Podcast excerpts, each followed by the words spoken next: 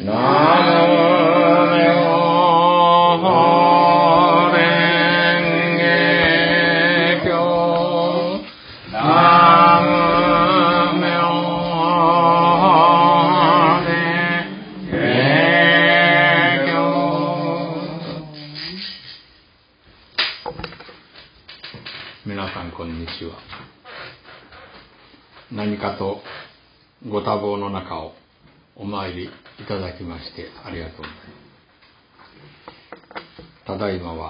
小林幹夫先生の良いご法話がございます。後からは石原先生のまた良いご法話がございます。が真ん中であんこになって真んこ真ん中であんこになって下手くそな話をさせていただこうとこういうふうに思います。よろしくお願いします。ただいまも南明法蓮華経を唱えようってねごご法はございましたけどね本当にそうなんですね本当にそう南明法蓮華経南明法蓮華経を唱える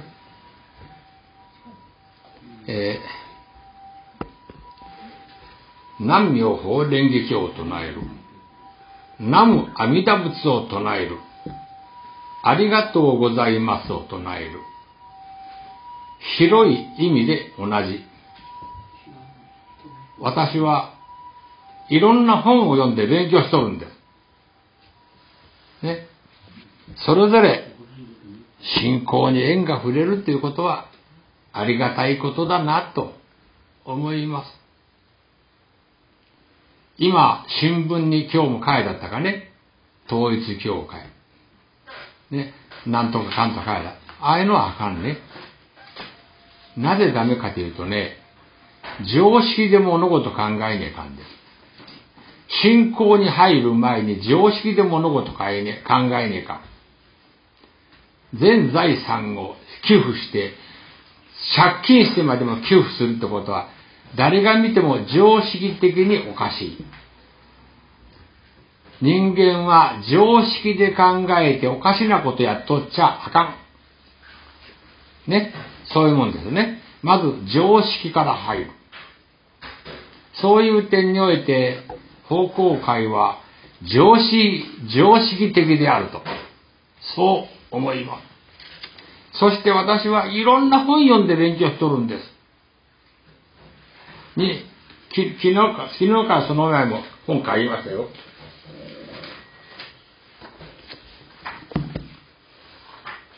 科学が突き止めた運のいい人。お医者さんだ。お医者さんの書かれた女の人だね。まだ読んでないけど。どうしたら人間は運が良くなるか。ね、いろんな本を読んで、やっぱりそうだと実証、確信を持っていくために、いろんな本を読んで勉強した。これは医者と薬に頼らない病気の本当の治し方ってね、こんな本も読んだ。でもこの中で、こんな、これだけの本読んでね、大事なとこは私は1行か2行なんです。これで勉強になってる。南無阿弥陀仏を唱えられたのが一番最初、法然上人。浄土宗開祖、法然上人が南無阿弥陀仏を唱えられました。その時に言われた言葉が、仏様の教えを実行することは難しい。ところが、南無阿弥陀仏を唱えるなら、どなたでも今すぐできる。皆さん、南無阿弥陀仏を唱えましょう。ね、南無阿弥陀仏を唱えて成仏をしていきましょう。南無阿弥陀仏、南無阿弥陀仏、南無阿弥陀仏、南無阿弥陀仏。これを正大成仏。題目を唱える。正大。題目を唱える。正大。正大成仏をしていく。南無阿弥陀仏、南無阿弥陀仏と唱えて、皆さん南無阿弥陀仏を唱えましょう。難しい仏さんのことはわかりゃいいんで、その当時、法然上人がみんなに話をしてもみんな若やんから、勉強しへんから。でも、南無阿弥陀仏なら誰でも唱えれる。こう言って教えを広められたね。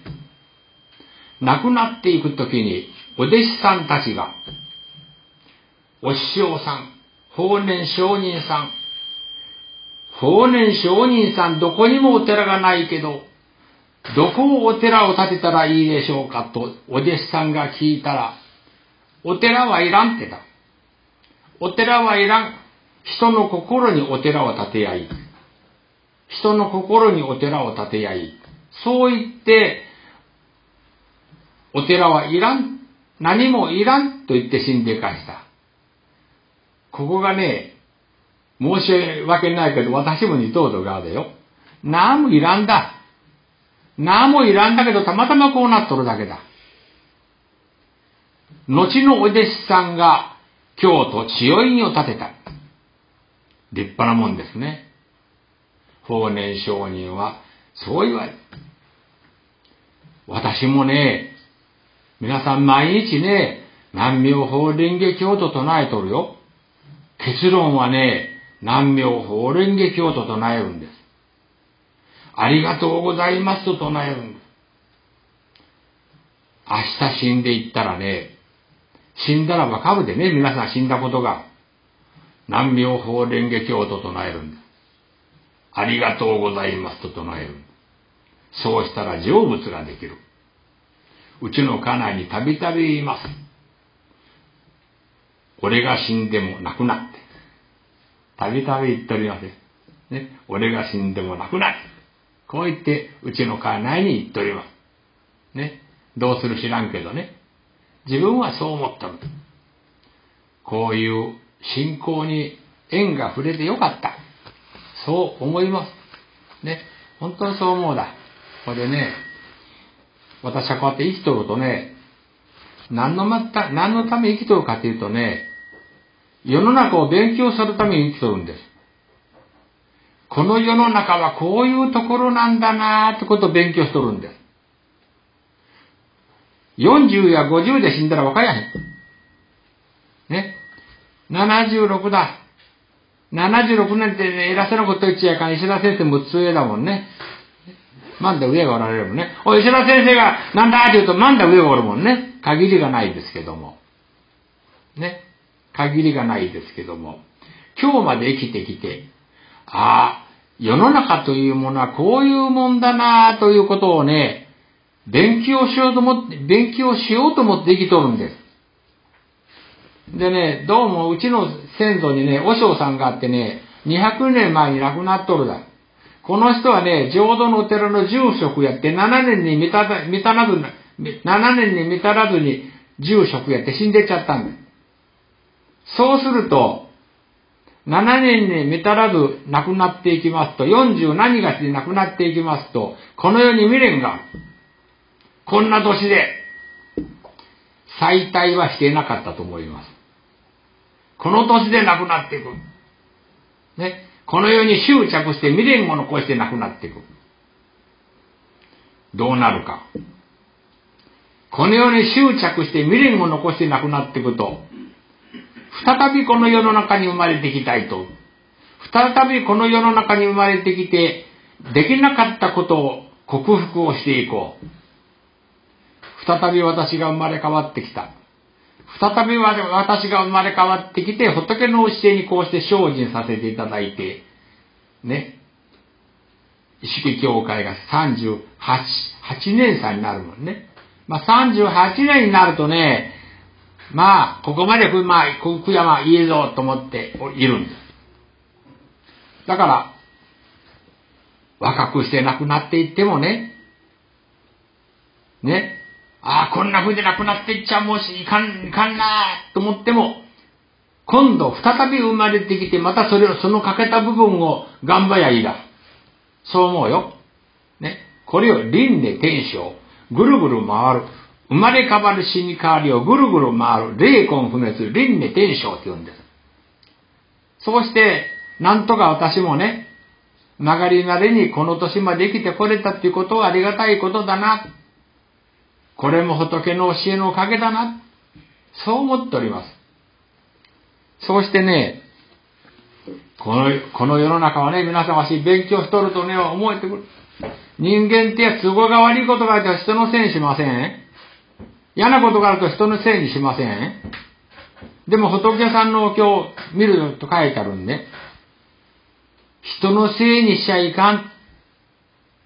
人のせいにしちゃいかん。こんな人だ、あんな人だ。こんなことで腹が立とうと思うと、人を責めたり人のせいにしやすいけど、ね、そういう人と、そういう人と縁があるのはあなたにそういう縁があるんだ。そういう辛いことや苦しいことを研究、苦しいことを経験して、それを乗り越えて生きていきなさい。それを乗り越えて生きていくところにあなたのそこに幸せがある。この世の中に無駄なことは起きてこない。その人の心の心の収容において全てその人に必要なことだから与えられているのである。そう思って人生日々生きてきますとね、ああ、教えのおかげだな。教えのおかげで今日こういう気持ちで生きとれるな。教えがなかったらどうなるか。まず怒れるね。怒れて腹が立つ。あの人のせいだ、この人のせいだ、怒れちゃうとこうなる。ね。でもね、どんな理由があっても怒怒れてくることもあるけど、怒らんようせにゃいかん。そう思うよ。まあこの年になったらね、ちょっと変わってきたこの頃。ちょっとこの頃怒れんようになってきた。ね。ちょっとこの頃怒れんようになってきた。うちの家内が喜んどるもん。ね。あの、私幸せだってうちの家内喜んどる。なんでだ？って言うとね、あんたが怒らんようになった。皆さん、外ではうまいこと言っとっても、皆さん家庭に入ると地金が出るから。ね、外でうまいこと言っとっても家庭において地金が出る。家庭においてもこの頃私もね、怒らんようになってきた。あ、黙っとらにゃいかん。辛抱せにゃいかん。ね。これは乗り越えてかにゃいかん。怒っとっちゃいかん。ね。辛抱じゃいかんというところから堪忍って言うけど、これも教えのおかげだね。そう思っとるんです。まあ、そんなわけでございましてね。いかなる苦難困難もその人に乗り越えられないものはない。いかなる苦難困難もその人に乗り越えられないものはない。ね。すべてこの世の中はその人の勉強である。無駄なことは起きてこない。そうしてみると、何度も言いますけどね、何度も言いますけども、あの、ね、これで股関節の手術して、これで2年10ヶ月になる。10年間こうやってね、ビッコ引いとったよ。皆さん人のことは分からへんけど、10年間ビッコ引いとった。買い物に行くと、ね、ドミへ行くと、玄関へ立つと、あっちからこっち行ってこうやってこようと。こうも考えちゃうのね、もう。ね、先に考えちゃう。あっち行ってこう行ってこう行ってこう、100メートルだ。200メートル、200メートルちょっと偉い。ね。10年ビッグを一つとってはね、痛むようになってきちゃったもんね。まあ迷わず手術したら。そしたらようなっちゃった。ね。全然とりあえず違和感がなくてありがたいなと思ってね、喜んどるんですよ。歩けるな。歩けるでありがたいな。皆さんあげる、歩けること当たり前だがん。歩けること当たり前じゃんかって皆さん普通言うけど、私にとっては歩けることはありがたいことなの。ね、皆さん当たり前だけど、私は歩けるという当たり前のことが歩けるということほどありがたいことはない。当たり前が当たり前でない。当たり前であるということほどありがたいことはないから、ああ、ありがたいなお医者さんのおかげだなと思うんですよ。ほんとね、他の信者さんが言われる。仏さんのおかげでしょとこう言われる。そりゃそうだよ。でも私はね、お医者さんのおかげって言うんです。なんでって言うとね、仏さんのおかげは、おかげは分かっとるけども、私がお医者さんの先生だったらね、俺が手術してやったんだけどな、こう言われるね。そう思うと、お医者さんね、お医者さんの先生、先生のおかげだな。ありがとうございます。ありがとうございますと、心で感謝する。ね、心で感謝する。ああ、もしもしこういう信仰に縁がなかったら、こういう考え方はしません。ね。こういう信仰に縁がなかったら、こういう考え方はせやにも、あ、信仰に縁が触れて生きれる。ありがたいことでございます。ね。ね。どんな心で日々生きるか。これが人間大事だと。そう思います。そう思う。ね。これでね、あの、22日は、22日は、ね、38年祭ですけど、またね、皆さん本当にお忙しい中でいろんな都合がある中で、あの、無理なお願いをして、ね、あの、お参りをしてね、していただきたいなとこう、思いますね。思います。えー、しょ、この間も言いましたけど、食事もね、どうしようこうしようと思ってね、食事出さにゃかんだけども、食事出さにゃかんだけど、教会で食事出しちゃかんっててね、言われとったもん困ったな困ったなそしたらある信者さんが、先生自分の家でやいがんじゃないかもん。そりゃそうだなと思ってね。自分の家でみんなご飯食べてもらい。だけど、あんまりそんなことをわーっと言っちゃいかんなと。ね。自分の家でやりますあんまり公表しちゃいかんな。心で思っとっても、その時にいやいいな。でも、いい方法ないかな。そう思ってね、私はね、じーっと耐えとった。堪忍していたんです。人間はね、誰でも自分がいい風になってほしいでしょ、物事が。人を責めちゃかんよ、そういう時に。ね、あの人がああいう風だもんだ、こうだ、この人がもうちょっとこうしてくりゃこうなるのに、ああなるのに、人間は自分の願いを叶えようとして人を責めたり人のせいにする。私はね、そうしないんです。これも私の運命だ。こういう中でお前がどういう心で日々生きるか、試されとるんです。ね。そうしましたら、ね、教会で食事してもいいってこう許可が出ましてね。ありがたいな。そう思って、ね。今まで通り、3年間休んだけど、今まで通り、今まで通りに行事をやらさせていただこう。そう思っているわけでございましてね。皆様方に無理なお願いをするわけでございます。ね。えー、そんなわけでございまして、いろいろとね、あの、コロナの金だとか、何何の金だとか言いますけども、私はね、何を心配してはいいんですよ。ね。な、なんかの金。ね。何の金だか知らんけど、何も心配してやい。うまくいく。そう思っとる。あのね、感謝しとったらうまくいくんです。怒りの心になるといかんね。あんまり心配してもいかんね。病気の原因はね、怒りと心配なんです。心配だな、心配だなと思っとる時はいいだけど、心配だと強く思っちゃうなら、その心で病気になる。怒れることでもそうですよ。怒れるな、怒れるなと思っとるちゃまんだいだけど、怒れるぞってね、怒れるぞと、こういう風に強く心に思うと、すぐ病気になる。そういうもんでございますね。杉山達子教祖の本を読むと書いてある。来病患者。ね、今から百何十年前、来病が流行ったそうですね。来病が。あ来菌という菌なんです。来菌という菌。なぜ来病になるかというとね、人を恨んどる人。人を恨んどる人。人に恨まれている人。こういう人が来病になると書いてある。人を恨んどる人、人に恨まれとる人、人を恨んどる人や人に恨まれとる人が来病になるだけど、そういう人がみんな来病になるじゃない。たまたまそういう病気になる人がある。ということですね。そうしてみると皆さん、自分の心反省してみると、そんなことはねえなと。そう思ったら、来病にならない。そうしてね、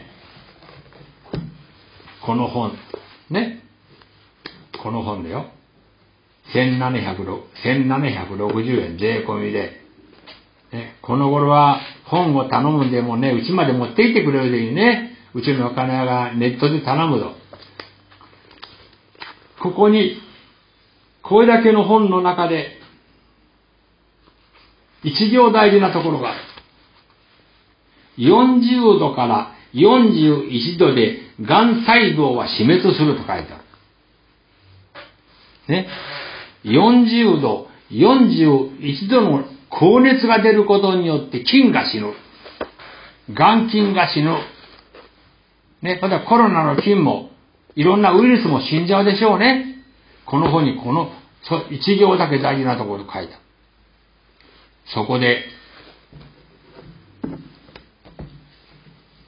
そこでね、京都に黒住教という宗教がある。その本を読むと書いてある。教祖が大病患者に向かって、今から一週間毎日、一日に100回ありがとうございますを唱えよう。わかりましたと言ってみんなが唱えるなら、落語していく人もおると思うよ。一週間唱えましたよし今日から一週間、一日に千回ありがとうございますを唱えよう。わかりましたってみんなやるだらみんなやっても落語する人もおると思うよ。一週間ありがとうございますを一日千回唱えよう。唱えたかはい、唱えましたよし今日から一日一万回ありがとうございますを唱えよう。ね。ありがとうございます。ありがとう、ありがとう。ああ、9990、あと、あと1個足らん。こんなことは関係ねえだ。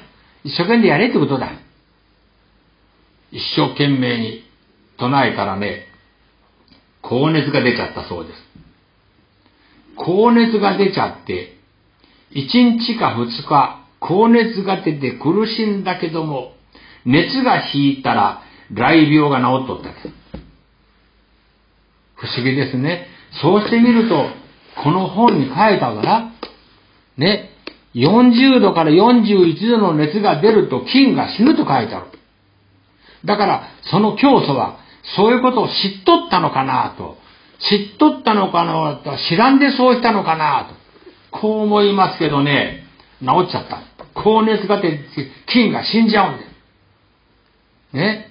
そんなわけでございましてね、あの、そそう思うとね、ありがたいなと思いますね。こうして教えに縁があるでありがたい。ね。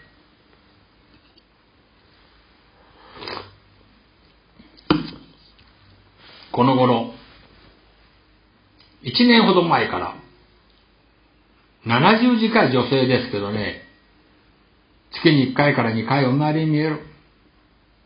ね。朝のお参りの朝に見えるだ。まあ、1年ぐらい前。まあ、だけど朝来るの、朝見えるようになったのはまだ3回か4回しか見えんけどね。この方がね、1年ほど前から見えるだけどね、駅舎さん。駅舎さん。駅舎さんってのはやっぱりこういう話をするとね、吸収力が強いね。普通の方と違って吸収力が強い。私の言うことがよくわかる。難しいこと言ってもよく理解してくる。理解してくるさ。そのお方が、二月ほど前に、二月三月前に、体調不良で病院へ行って検査した。そうしたら、ね、そうしたら胆脳癌だ。胆脳癌ですとこう言われた。精密検査をしてみると、肝臓にも飛んどるぞと。でも肝臓の方に転移しとるやつは、ある先生は肝臓に転移しとるというけど、ある先生は何ともねえぞと言うから先生はかやひんがんて、どうなってのかわかやひんかそうですか。胆脳がん。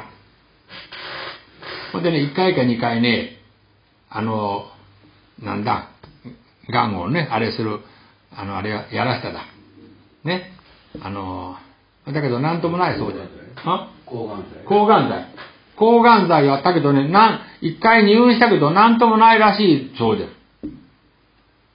ほんでね、私が話をするなら、あんた癌になるってのはあるの？は話をするとね、私は心配することも怒れることもさほどありませんとおっしゃう。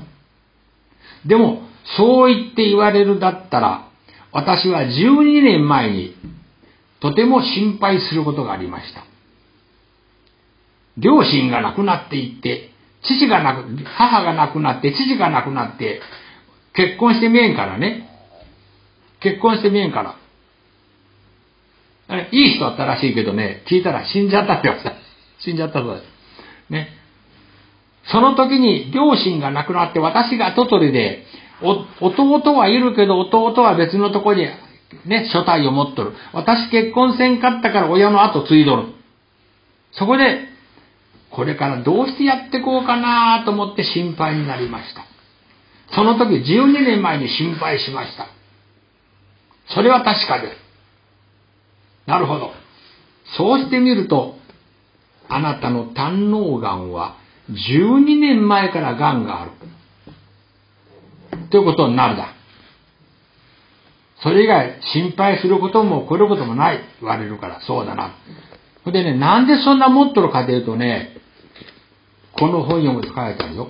人間はね、癌ができたり、癌が消えたり、癌ができたり、癌が消えたりするって書いてあるから、なるほど、そうだ、そうだなと思う。皆さん、何かで起これちゃうだろ何かで、何かで起これちゃうと癌になるだ。でもみんな知らんとるだ、その方。そのうちに忘れちゃうの、そのうちに治っちゃうだ。治らん人もあるけど。そうだなと思うよ。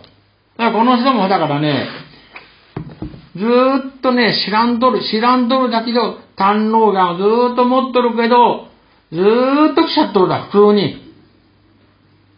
ほだけどね、医者から癌だって言われたらね、急に体調不良だね。誰でもそうですよ。健康な人でも皆さんね、お医者さんから難しいこと言われてね、困ったね。あんたね、ちょっと難しいけどあんた子や、ガンだね。あんた末期のガンだねって言われて皆さん健康な人もみんな病気になっちゃうよ。そんなもんだ。そんなもんだよ。医者が難しい顔言ってね、ああ、困ったな、あなた。ガンだがねって言うとみんな病気になっちゃう。このお方もね、一時ご飯が食べれんようになった。でも、意識協会来てお話を聞いて、ね、私がいろいろ説明していく。そうするとね、調子がようなっちゃってね、食欲が戻って、体の調子も戻っちゃって、食欲も戻ってとても調子がいいです。そう言ってね、喜んで見えるんだ。LINE が来る。今日は先生いろいろありがとうございました。食欲あります。体の調子もいいです。本当におかげであります。河合先生からいろいろ書いてもらった文章がある。ね。これを大事な、大事な手帳だかなんかにしまっていつも読んでおりますとこうおっしゃう。そんなわけでございましてね。やっぱりね、こういう信仰に縁が触れるってのはありがたいね。医者は医者でいいだけど、医者は医者でいいだけど、こういう信仰に縁が触れて、自分がね、怒れることをやめて心配することをやめていく。ね。人間はね、この人に難しいこと言うんですよ。人間は死んで失うものはないです。皆さん、死ぬと全て失うじゃん。ね。死ぬと全てを失う。ところが、人間は死んで失うものはない。ね。もともとないだから。ね。そうし、ね。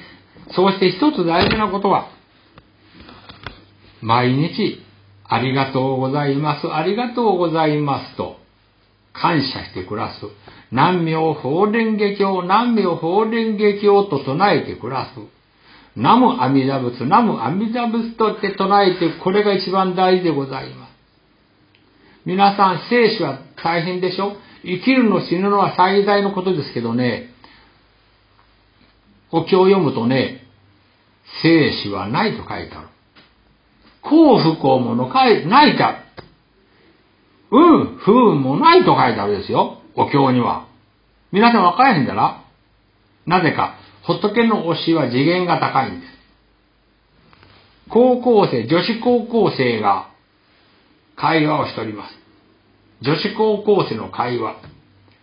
あの子たち次元が低いもんね。言うでしょ？あの子たち次元が高いよね。次元とは何か？物事の考え方。物事の考え方が低いのが次元が低い。物事の考え方が高いのが次元が高いって言うんだよ。仏の教えは次元が高いんです。ね。だから、高いところまで考え方を持っていって、この世の中を見ると、ね。人間の幸福をも生きるの死ぬのもないだ。もともとないだ。ただ一つ大事なことは、ありがとうございますと感謝の合唱しなさい。ね、お経を書いてある。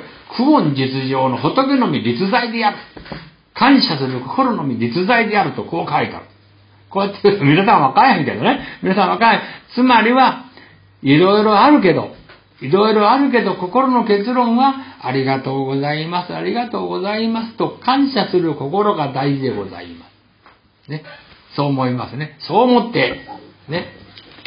いろいろあるけど、そう思って日々生きることが大事なことである。ね。そう思いますね。こうして、だから、お参りしますとね、きっとその人自身がね、大難が小難、小難が無難で守られていくものがあるから、ね、一生懸命信仰することが大事だ。